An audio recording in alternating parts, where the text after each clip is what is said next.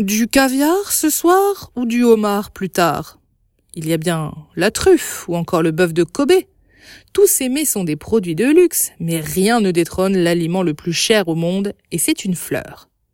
Enfin, plus qu'une fleur, ce sont les pistils de la Crocus savitus qui vont vous faire casser votre PEL. Cette fleur violette donne naissance à l'or rouge. Une épice qui parfume et colore les plats comme aucune autre, CCC, vous l'avez à la maison, le safran. Le safran peut coûter entre 30 000 à 45 000 euros du kilo. C'est trois fois plus cher que le plus rare des caviars. Le safran est excessivement cher parce qu'il est excessivement difficile à produire. Ces fleurs violettes fleurissent au début de l'automne.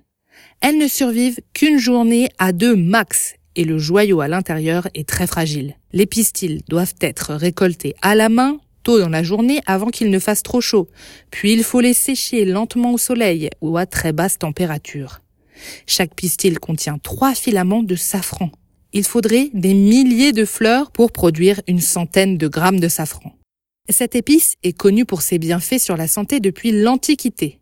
Elle est antioxydante, favorise la digestion, elle aurait même des vertus antidépressives. On trouve ses origines sur l'île de Crète.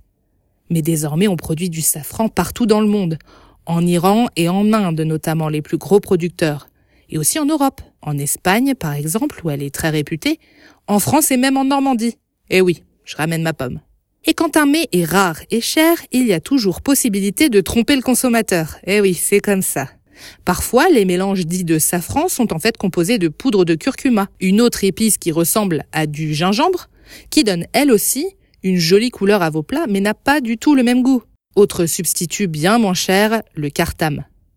On l'appelle le safran des teinturiers ou safran bâtard. Ces fleurs ressemblent au chardon et sont d'une belle couleur rouge orangée. Mieux vaut utiliser son huile sur la peau que dans votre poêle. Pour cuisiner le vrai safran et développer toutes ses saveurs, le mieux c'est de le laisser infuser dans une petite quantité de liquide chaud, mais pas bouillant.